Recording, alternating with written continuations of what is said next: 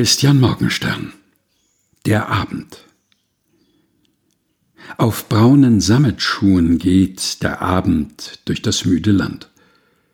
Sein weiter Mantel wallt und weht, und Schlummer fällt von seiner Hand. Mit stiller Fackel steckt er nun der Sterne treue Kerzen an. Sei ruhig, Herz, das Dunkel kann dir nun kein Leid mehr tun. Christian Morgenstern Der Abend gelesen von Helga Heinold